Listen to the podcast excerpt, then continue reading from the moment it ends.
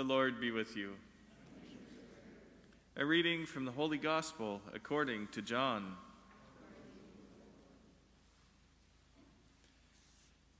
The Passover of the Jews was near, and Jesus went up to Jerusalem. In the temple, he found people selling cattle, sheep, and doves, and the money changers seated at their tables. Making a whip of cords, he drove all of them out of the temple, both the sheep and the cattle.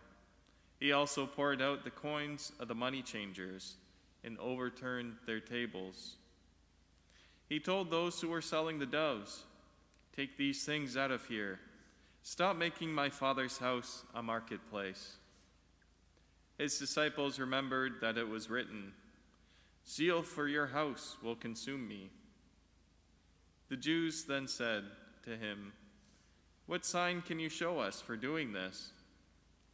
Jesus answered them, Destroy this temple, and in three days I will raise it up. They then said, This temple has been under construction for 46 years, but you, will you raise it up in three days? But Jesus was speaking of the temple of his body. After he was raised from the dead, his disciples remembered that he had said this, and they believed the scripture and the word that Jesus had spoken. When he was in Jerusalem during the Passover festival, many believed in his name because they saw the signs that he was doing. But Jesus, on his part, would not entrust himself to them because he knew all people and needed no one to testify about human nature, for he himself knew what was within the human person. The Gospel of the Lord.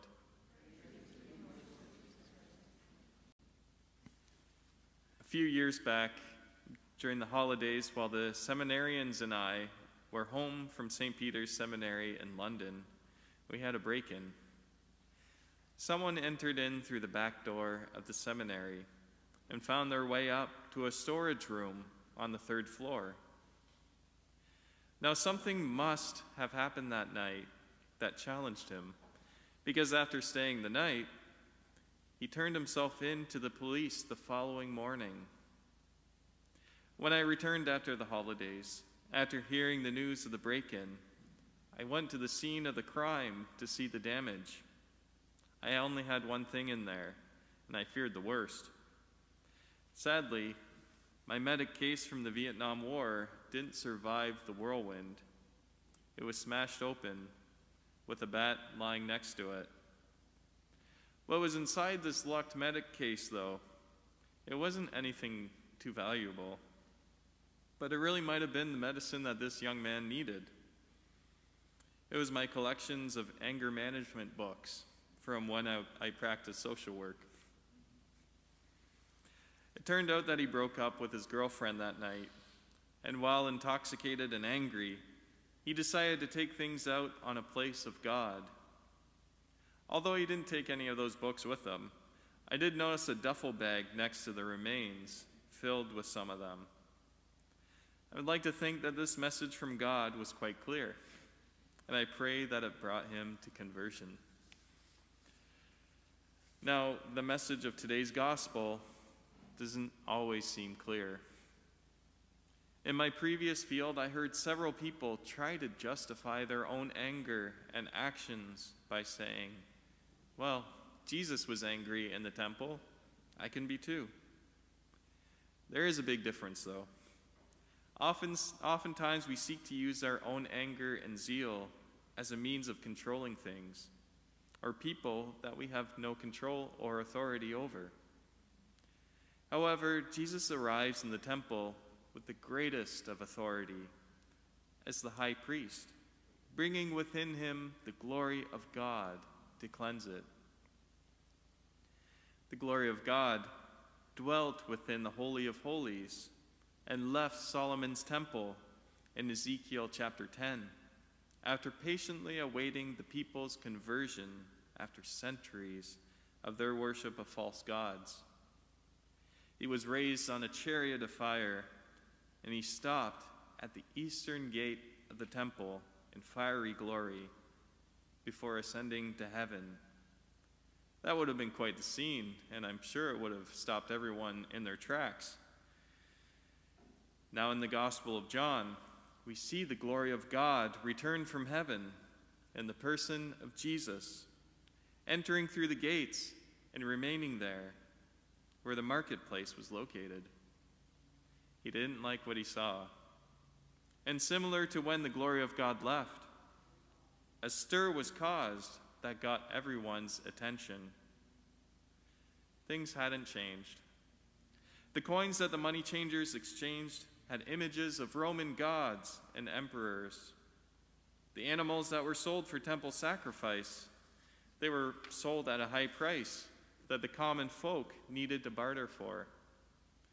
Could you imagine having to barter to make a deal to be forgiven of your sins? Not only that, the marketplace filled the only area that the Gentiles could gather in the temple, blocking them from even entering, making it so only a small number of people could even have access to worship of our Heavenly Father.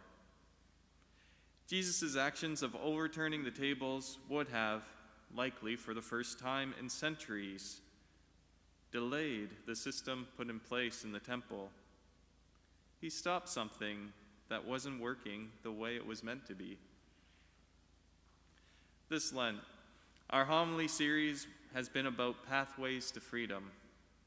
Jesus' action in the temple, brought on by righteous zeal, set in motion the events that would lead up to the cross and pave the way for our freedom to glorify God.